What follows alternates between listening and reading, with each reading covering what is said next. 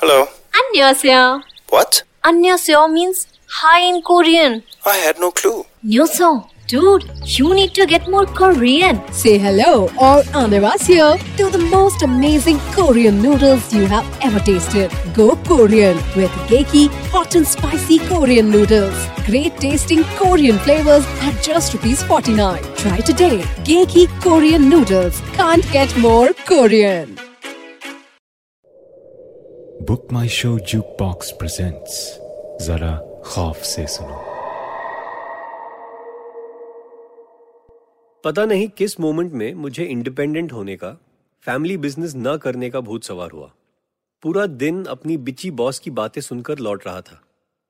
इससे तो बाबा की बात मान के जैसलमेर पे गले पे बैठ जाता। पर नहीं that was in cool enough M किया तो आप कॉर्पोरेट वर्ल्ड में जॉब भी करेंगे बॉम्बे में। तो अब क्या है? खाओ धक्के, और क्या हो सकता है? And to top it all मेरी माँ सुबह से नॉन स्टॉप कॉल कर रही थी। कह रही थी, बहुत इंपॉर्टेंट बात करनी है। पक्का कोई लड़की देखी होगी, मैं भी इसीलिए सुबह से उनका कॉल अवॉइड कर रहा था। सीरियसली 24 साल की उम्र में कौन शादी करता है? पर मेरी माँ को ये कौन समझाए? ये सब सोचता हुआ मैं अपने सैड सी बिल्डिंग की उससे भी ज़्यादा सैड लिफ्ट में अपने फ्लैट के बाहर पहुँचा। और वहाँ कुछ अजीब सा था। मेरे फ्लैट के बाहर एक सूटकेस रखा था। बहुत ही ऑर्डिनरी सा फेडेड ब्लैक कलर का, पुराना सा सूटकेस। किसका हो सकता है? कहीं मेरे फ्लैटमेट मौतिक का तो नहीं। लेकिन मौतिक तो घर पर नहीं था। सभी मुंबई की बिल्डिंग्स की तरह लिफ्ट खोलते ही कोई आठ फीट की स्पेस में चार दरवाजे थे। लेकिन ये सूटकेस स्पेसिफिकली मेरे डोर के सामने रखा था।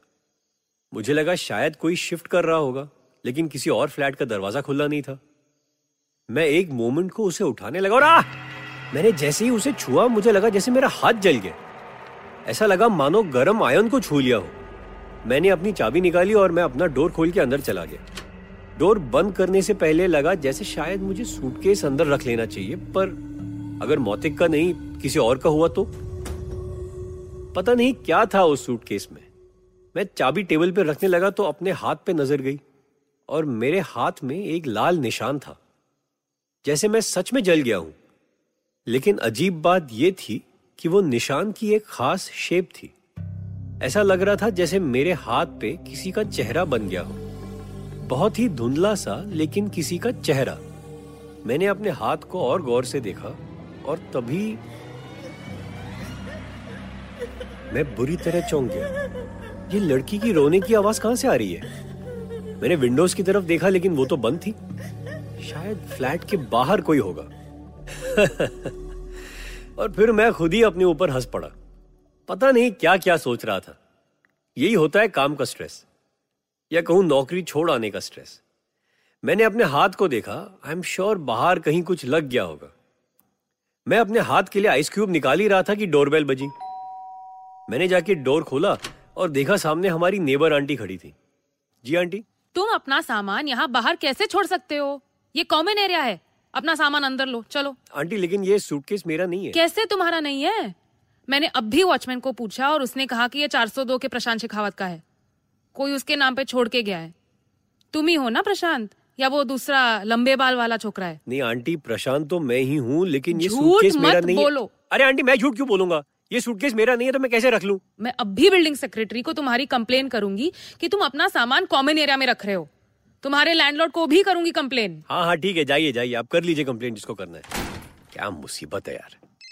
मम्मी अब तुम्हें क्या हुआ है यार? मैं मम्मी का फ़ोन उठाने ही वाला था कि डोर खुला और मेरा फ्लैटमेट मौतिक अंदर आ गया। और उसके हाथ में वही सूटकेस था। अबे यार वो आंटी ने सूटकेस तुझे पकड़ा दिया क्या? आंटी ने? कौन सी आंटी? वही सामने वाली और कौन? नहीं यार मैं बाहर था तो एक बंदा खड़ा था। उसने कहा तेरे लिए है तो मैंने ले लिया। क्या बात कर रहे सूटकेस तो बाहर ही था। मैंने अंदर नहीं लिया तो सामने वाली आंटी नाराज़ हो रही थी। कौन बंदा खड़ा था? पता नहीं। देखते हैं शायद बाहर ही। हो मैं भाग के बाहर गया तो बाहर कोई नहीं था। जल्दी से नीचे भागा लेकिन नीचे भी कोई नहीं। वॉचमैन को भी कुछ पता नहीं। मेरे पीछे पीछे मौतिक भी नीचे आ गया था। मौतिक? यार वो वो आदमी कौन था? कैसा था? मतलब दिखने में कैसा था? तुझे याद है? हाँ? और पक्का ये सूटकेस उसने तुझे दिया था? क्या हो गया ब्रो इतना स्ट्रेस में क्यों है? और वो बंदा ऑनेस्टली मैंने ध्यान नहीं दिया। पर तू बता इतना नर्वस क्यों हो रहा है? मैंने मौतिक को बताया और जब उसे बता रहा था तो रियलाइज़ किया कि बताने को था ही क्या और मौतिक ज़ोर से हंसने लगा। चल एक काम करते हैं इस मिस्ट्री सूटकेस को खोलते हैं। चल मेरे साथ। सब ठीक हो जाएगा बच्चू। हम दोनों ऊपर आए और मौतिक ने सूटकेस खोला। जब वो सूटकेस खोल रहा था तो एक बार को लगा जैसे चीख के मैं उसे मना कर दूँ। नहीं मौतिक मत खोल यार। ये लो आपका सूटकेस खुल गया है और देखते हैं इसके अंदर है क्या। मैं और मौतिक दोनों ने सूटकेस के अंदर देखा और देखते ही रह गए। ये क्या है? राख? सूटकेस में राख कौन रखता है? क्या है ये? और मौतिक ने उस राख को छुआ और चौंक के पीछे हो गया।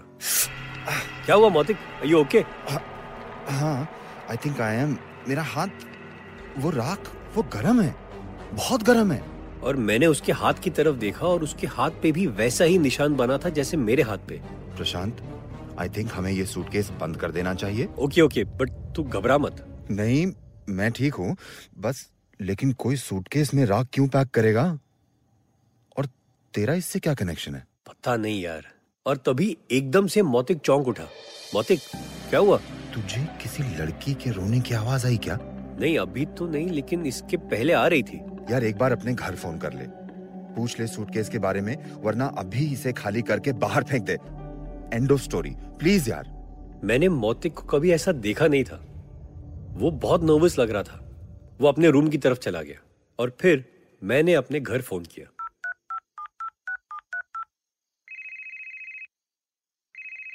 हेलो प्रशांत तू फ़ोन क्यों नहीं उठा रहा सुबह से? इतनी बार फ़ोन किया। तू ठीक तो है ना? देख अगर कुछ भी लग रहा है ना तो मुझे बता मम्मी मम्मी रिलैक्स यार। मैं ठीक हूँ। बस थोड़ा बिज़ी था। अच्छा मुझे बताओ तुमने कोई सूटकेस भेजा है क्या? सूटकेस? नहीं तो? क्यों क्या हुआ? पता नहीं एक सूटकेस आया था मतलब कोई दे के गया था। क्या है उसके अंदर? कुछ भी नहीं है बस राख है। इसीलिए मैं पूछ रहा था कि प्रशांत वो सूटकेस बंद कर और अभी इसी वक्त उसे बाहर फेंक। ये भगवान मैं इसीलिए तुझे सुबह से बार अरे मम्मी रिलैक्स लेकिन तुम्हें पता क्या है सूटकेस के बारे में बाद में सब कुछ बता दूँगी बस अभी उस सूटकेस को बाहर करो।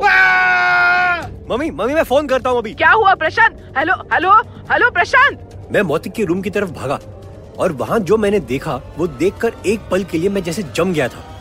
मेरे सामने मौतिक खड़ा था लेकिन उसका हाथ जैसे जल चुका था। बिल्कुल काला। और एक सेकंड के लिए वो मुझे देखता रहा और फिर वहीं बेहोश हो गया।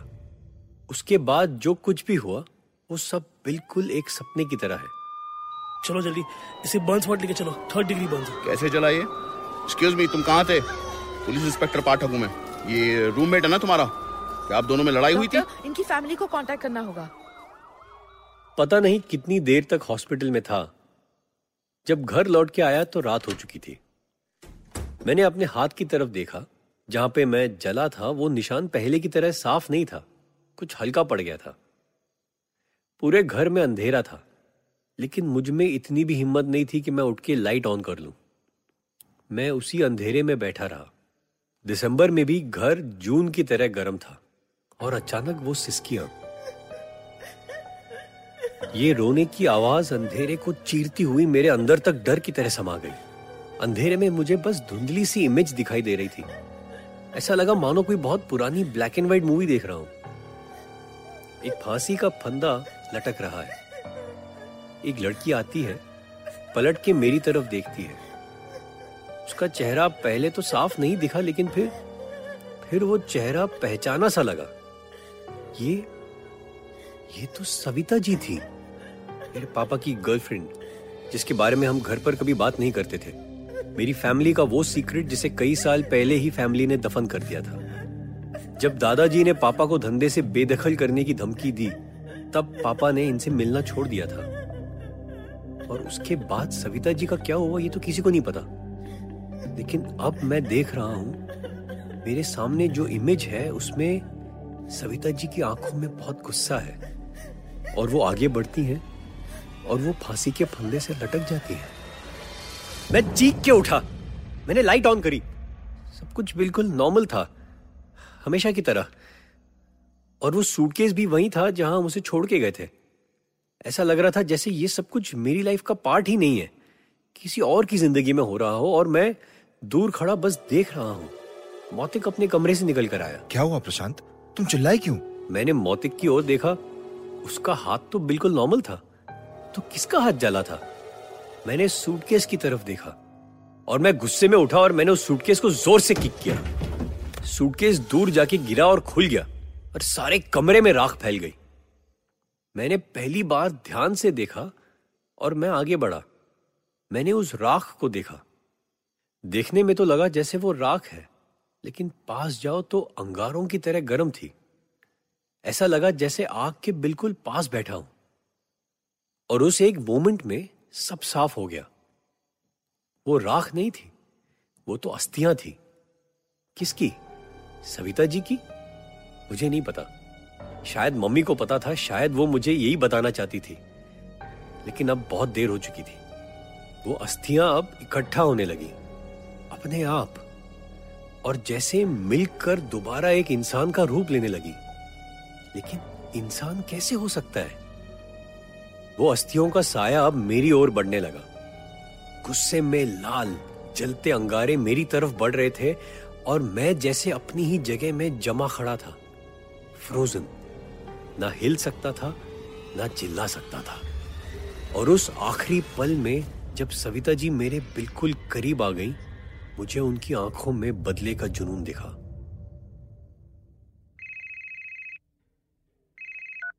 हेलो। हेलो। आ, आंटी मैं बोल रहा हूँ मौतिक। मैंने सोचा प्रशांत के बारे में पूछ लूँ। अब कैसी तबीयत है उसकी? बस वैसे ही है जैसे एक साल पहले थी। कुछ नहीं बोलता। डॉक्टर भी नहीं समझ पा रहे कि उसे क्या हुआ है। कोई मेरी बात ही नहीं मानता।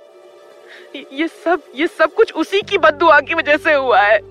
मेरा बेटा इस परिवार की गलतियों की सजा भुगत रहा है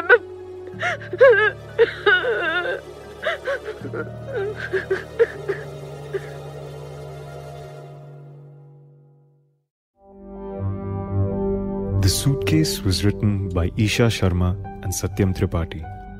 Directed by Satyam Tripathi with performances by Veera Saxena, Omi Joshi, Trupti Khamkar, and Karthik Sitaraman. Come back next week for another horrifying story called For Whom the Bell Tolls, exclusively on BMS Jukebox.